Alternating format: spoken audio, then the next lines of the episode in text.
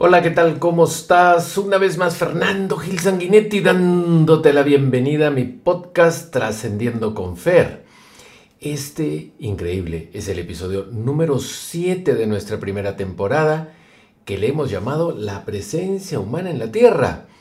Espero que hayan tenido una semana excelente y estés listo para trascender. En este séptimo episodio les quiero hablar sobre otro tema apasionante de quién heredas de tu árbol genealógico. Y sé que te va a interesar muchísimo y sobre todo te va a hacer reflexionar. En el octavo episodio ya te imaginarás que justamente hablará, hablaré de qué es lo que heredas del árbol. O sea, en este episodio, ¿de quién? En el próximo, ¿qué cosa heredas de esos quiénes? Así que la cosa se está poniendo picante. Vamos a por ello. En esta oportunidad voy a compartir contigo una técnica para descubrir quiénes son tus espejos del árbol genealógico. O sea, de quién de tu familia heredas temas por resolver. No te pierdas el final de este podcast y alucinarás cuando hayas aplicado la técnica y veo los resultados y tu toma de conciencia. No te quiero ver la cara ya en ese momento. Así que no pares, sigue, sigue para hacer alusión a la canción. Muy bien, para ello quiero hacer primero una metáfora de lo que para mí representa la vida. Primero, yo le llamo a la Tierra escuela de aprendizaje, o sea, vivimos en una escuela de aprendizaje llamada Tierra. Hemos venido a esta escuela de aprendizaje a qué? A aprender, experimentar, sanar, reparar, trascender, llámalo como lo quieres llamar. Al hacerlo, cuando trascendemos, sanamos, reparamos, no solo sanamos nosotros, sino que sanamos a nuestro árbol y a la especie humana, porque somos uno y estamos todos interconectados. Regresemos a nuestra escuela de aprendizaje llamada Tierra. Como en todas las escuelas hay una malla curricular, o sea, una lista de cursos que necesitamos aprobar. Existen periodos en los que se llevan esos cursos, por ejemplo, en un colegio, ¿no? Inicial, primaria, secundaria, por ejemplo, en una universidad, estudios generales, especialización, posgrados, doctorados, etc. En la vida a esas etapas se les puede llamar infancia, adolescencia, preadultez, adultez, tercera edad, soltero, casado, padre, abuelo, etc. O sea, es como un paralelo similar. Ahora, cuando no apruebas el curso en una escuela, lo repites y lo repetirás tantas veces hasta que lo apruebes. Si no lo apruebas en esa escuela y terminan expulsándote, te matricularás en otra y en otra y en otra escuela hasta que lo apruebes. Lo mismo pasa en esta escuela de aprendizaje llamada Tierra.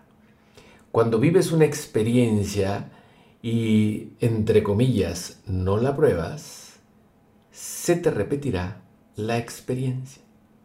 Algunas personas no aprenden y ya no hay más espacios en esta vida para repetir la experiencia.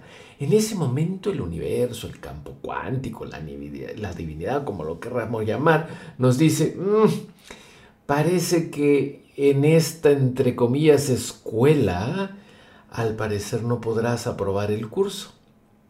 O sea, la experiencia de vida. Pero, ¿qué significa en esta escuela? Pues justamente en ese traje de buzo al que le llamamos cuerpo, en esa aula de clase a la que le llamamos circunstancias específicas que nos han tocado vivir, como la ciudad, el país, el idioma, la situación económica, la situación social y cultural, etc. Al parecer tampoco con esos compañeros de carpeta llamados mamá, papá, hermano, abuelos, amigos, jefe, trabajo, etc. Y como ya no es en esta tu escuela de hoy, el universo decide llevarte a otra escuela para que aprendas. Entonces tú mueres por alguna razón. Tu cuerpo cambia de forma, se transforma en otro tipo de energía y tu alma se libera para irse a otro traje de buzo llamado también cuerpo, en otra aula, con otros compañeros de trabajo, con otros compañeros de aula. ¿Me estoy dejando entender? El campo cuántico dice, como no aprendiste en la anterior escuela y repetiste muchas veces el curso, te voy a llevar a otra escuela para ver si en esta logras aprender. Bueno, esa es mi creencia de cómo funciona la vida. Es metafórica, pero al menos para mí hace mucho sentido. Por eso nos pasa que se nos repiten una y otra vez y otra vez las experiencias y no sabemos por qué no podemos salir de ese círculo vicioso de experiencias repetitivas. A mi consulta muchas veces vienen personas que me dicen, no sé por qué todas las parejas que consigo son estériles o son desleales. No sé por qué mis socios me traicionan o mis negocios fracasan. Allí radica la necesidad de tomar conciencia de aquello que necesitamos aprender, trascender, sanar y reparar en nuestras vidas. Por eso, con la finalidad de tomar conciencia de aquello que necesitamos aprender, es que dije al inicio de este episodio que compartiré contigo una herramienta que te ayudará a tomar conciencia de lo que has venido a reparar en esta vida. ¿Estás preparado? Ojo, las enfermedades físicas son una señal de esa toma de conciencia. Por eso Carl Gustav Jung dice que la enfermedad, ojo con lo que voy a decir, la enfermedad es el esfuerzo de la naturaleza por sanar a un ser humano. Wow. En un próximo episodio hablaré al respecto sobre las enfermedades y las señales que nos dan. Pensar que las enfermedades son hereditarias ya es parte del problema. Es una creencia que está totalmente cuestionada. Anteriormente compartí contigo las conclusiones científicas de Bruce Lipton, que son una persona hereda de sus padres y a sus descendientes menos del 5% de sus genes. O sea, no es genético. Todo lo demás, o sea, ese 95 o más por ciento, es aprendido y resultado de la adaptación al entorno en el que vivimos y de la manera como interpretamos y percibimos el mundo que nos rodea. Así que yo te recomiendo que vayas a YouTube, busques Bruce Lipton y simplemente chequees esa investigación científica muy interesante y muy simple que hizo para demostrar justamente que no hay herencia genética, no somos resultados de nuestra genética. Ok, para trabajar en la herramienta que me comprometí al inicio contigo, que te voy a presentar, por favor quiero que te proveas de una hoja de papel y un lápiz. Quiero que pongas la hoja de forma horizontal, como diría en las impresoras apaisada. Y vas a hacer tres columnas de números. Voy a ir un poquito lento para que se pueda entender una explicación que gráficamente sería mucho más fácil de hacer. ¿ok? Vas a hacer tres columnas de números. Las columnas son como eso, como una columna, van de arriba hacia abajo. La primera columna es encabezada por el número 1. Coloca ese número 1, o sea, esa columna que vas a hacer del número 1 para abajo, colócala lo más posible a la izquierda de la hoja. A un tercio de la hoja colocarás una segunda columna encabezada por el número 2. Y a dos tercios de la hoja colocarás la tercera columna encabezada por el número 3.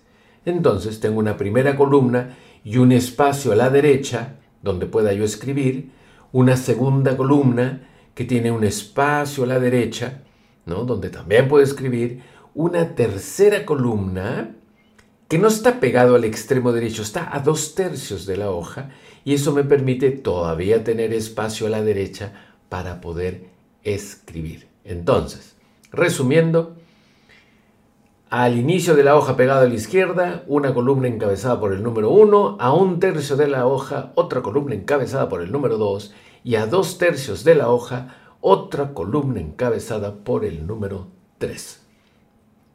Como resultado de ella, arriba del todo y formando una línea horizontal, tienes tres números separados. El 1 a la izquierda, el 2 casi a la mitad de la hoja, o sea, a un tercio, y el 3 hacia la derecha a dos tercios de la hoja. ¿Listo? Entonces tengo un 1, a la derecha un 2 y a la derecha un 3 y debajo del 1 vamos a hacer una columna, debajo del 2 la otra columna y debajo del 3 la otra columna. Listo. Entonces, debajo del 1 armas una columna con los siguientes números. El 4. O sea, debajo del 1 pones el 4. Y como tienes toda la hoja, no lo pegues, pues no ponlo como a un cuarto de la hoja debajo del 1, pones un 4. Debajo del 4, el 7. Y debajo del 7, el, Dios, el 10. Separados. ¿Ok? Como va a poder escribir entre el 1 y el 4, entre el 4 y el 7, y el 7 y el 10. Entonces, tienes una primera columna en vertical, de arriba para abajo, compuestos por los números 1, 4, 7 y 10. Ahora nos vamos a ir a la segunda columna, donde ya pusiste el número 2. Entonces, debajo del 2 que te pedí que pusieras, vas a armar esas segunda columnas de números. Debajo del 2 pones el 5, debajo del 5 el 8 y debajo del 8 el 11. Entonces, primera columna 1, 4, 7, 10. Segunda columna 2, 5, 8 y 11. Ya está. Ahora nos vamos a la tercera columna. Debajo del 3 armas la tercera columna de números y debajo de ese 3 pones el 6. Debajo del 6 el 9 y debajo del 9 el 12. Entonces tienes una tercera columna en vertical compuesta por los números 3, 6, 9 y 12. ¿Ok? Entonces finalmente tienes el 1, el 2 y el 3 en la parte de arriba y los otros números hacia abajo. Y si observas lo que acabas de dibujar, vas a darte cuenta que es 1, 2, 3, 4, 5, 6, 7, 8, 9, 10, 11, 12. ¿Ok? Así ha quedado. Pero las columnas son la primera 1, 4, 7, 10, la segunda 2, 5, 8 y 11 y la última y tercera columna 3, 6, 9 y 12. Y ya está. Ahora, la primera columna de 1, 4, 7, 10 en vertical a la izquierda de la hoja es la primera, ojo, línea maestra. La segunda columna en vertical, 2, 5, 8 y 11, casi al medio, es la segunda línea maestra. Ojo, estoy diciendo línea maestra. La tercera columna en vertical de 3, 6, 9 y 12 es la tercera línea maestra y está casi al lado derecho de la hoja, a dos tercios, tercios de la hoja hacia la derecha te cuento que todos esos números representan los meses del año. Entonces, en la primera columna de la izquierda, donde habías empezado con el número 1, 1 es enero. O sea, está la línea maestra de los meses de enero 1, abril 4, julio 7 y octubre 10. En la segunda columna, donde te dije, hey, quiero que coloques allí el número 2, que está casi al medio, o sea, un tercio del lado izquierdo de la página, está la línea maestra de los meses de febrero, o sea, 2, de mayo, o sea, 5, agosto, o sea, 8, y noviembre, o sea, 11. O sea, ojo, recuerda, en vertical. Las líneas son de arriba hacia abajo. Y la tercera columna, a dos tercios de la hoja, dijimos, ahí pon el número 3, ¿no? que está hacia la derecha de la hoja. Se encuentra la línea maestra de los meses de marzo 3, junio 6, septiembre 9 y diciembre 12.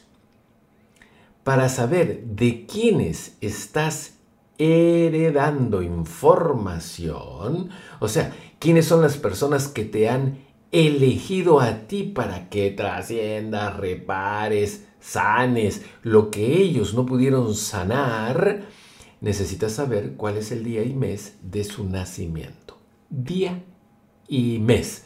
El año no importa. Entonces, ¿qué vas a hacer?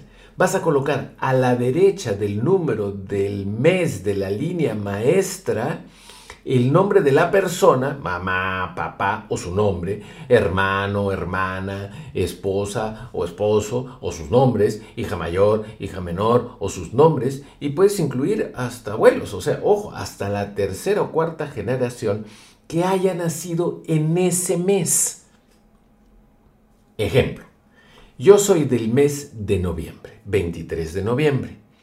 Voy a ir a la columna del medio, línea maestra de los meses de febrero, mayo, agosto y noviembre, o sea, 2, 5, 8 y 11, y al costado derecho del mes de noviembre voy a colocar un yo, Fernando, porque soy yo.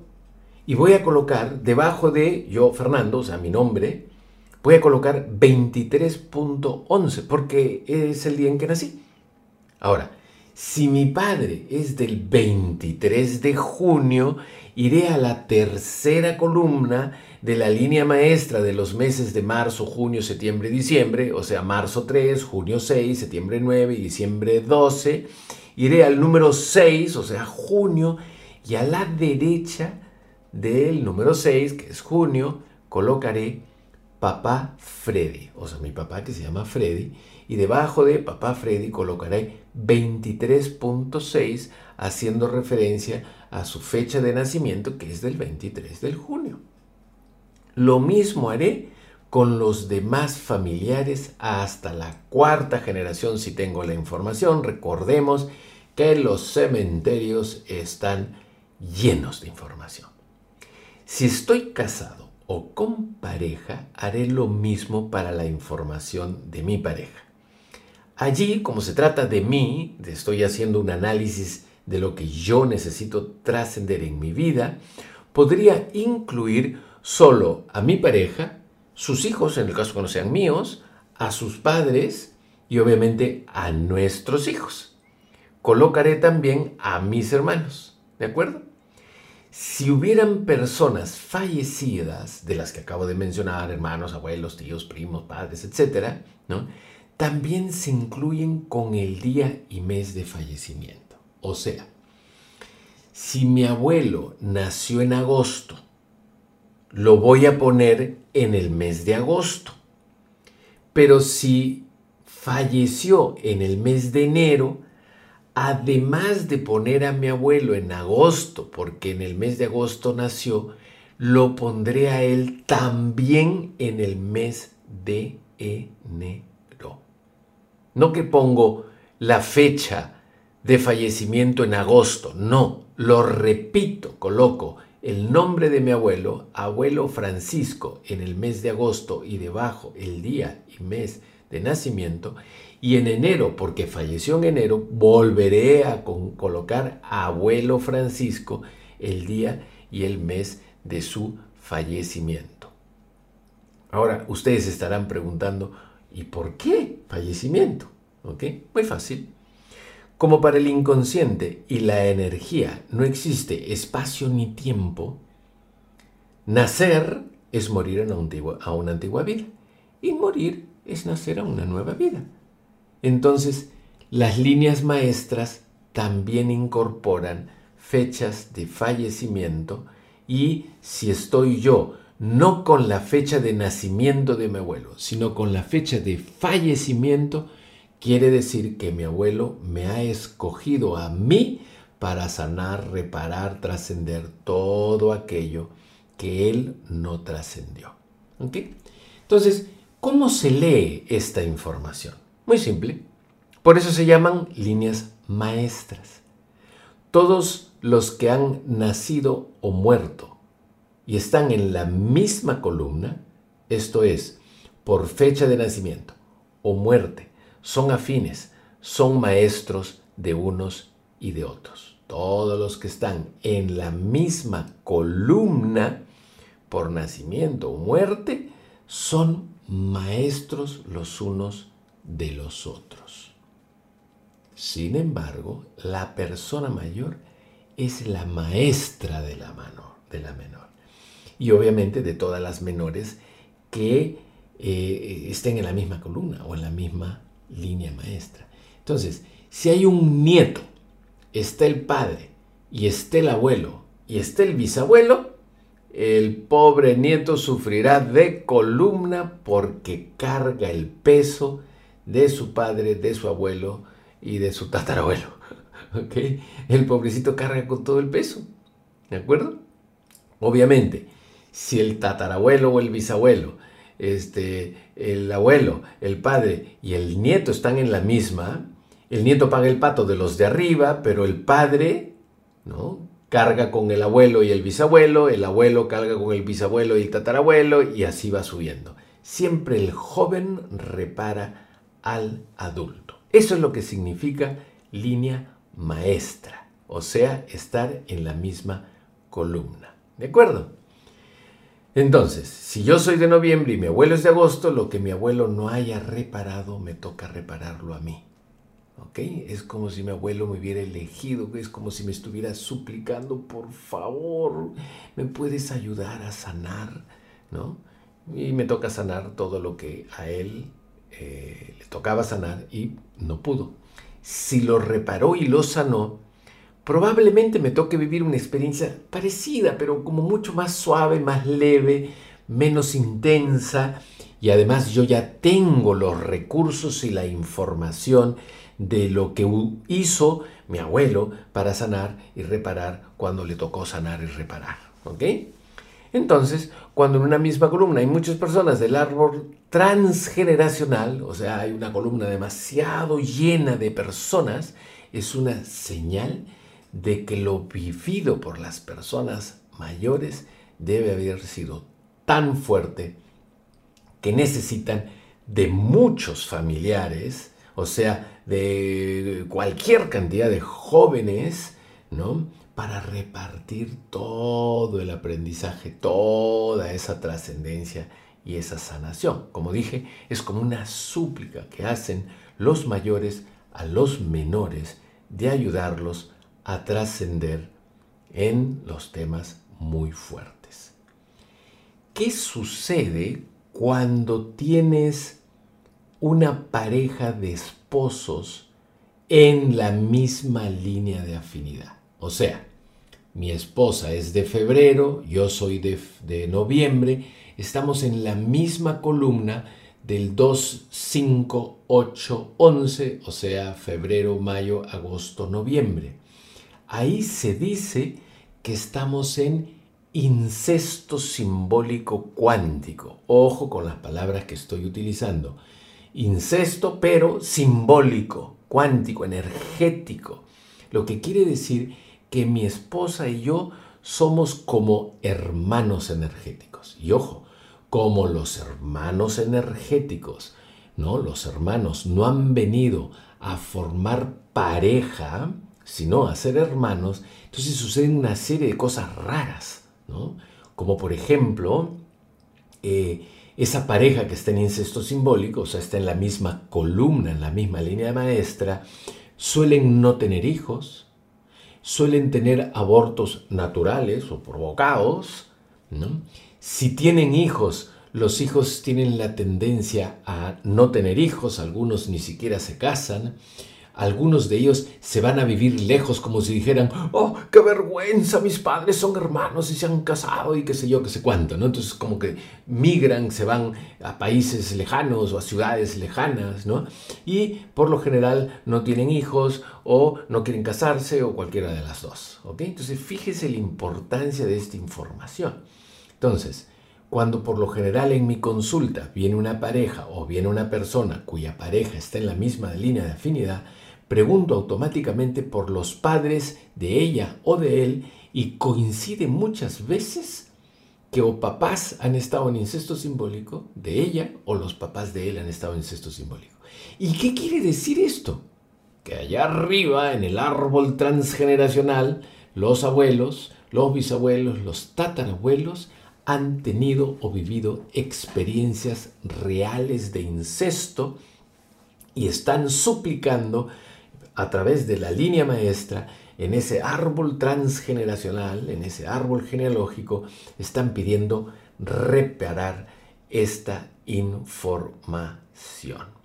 Espero que haya quedado claro. Ok, entonces Así como lo que acabo de decir suena como muy cruel y duro, ah, me toca sanar y no puede ser, porque a mí? También tiene su lado positivo. O sea, no solo piden ayuda para trascender las lecciones duras de la vida, sino que por otro lado, esos mayores que están en nuestra línea maestra, ¿no? Aportan con todos sus dones, todas sus cualidades, sus talentos y fortalezas. Entonces, si yo soy de noviembre y mi abuelo es de agosto, él me elige para que yo lo ayude a trascender sus temas y me da toda la energía de sus talentos, dones, cualidades y fortalezas para que las use conjuntamente con mis propios dones, talentos, cualidades y fortalezas, para sanar aquello que él no pudo. El universo tampoco es tan cruel.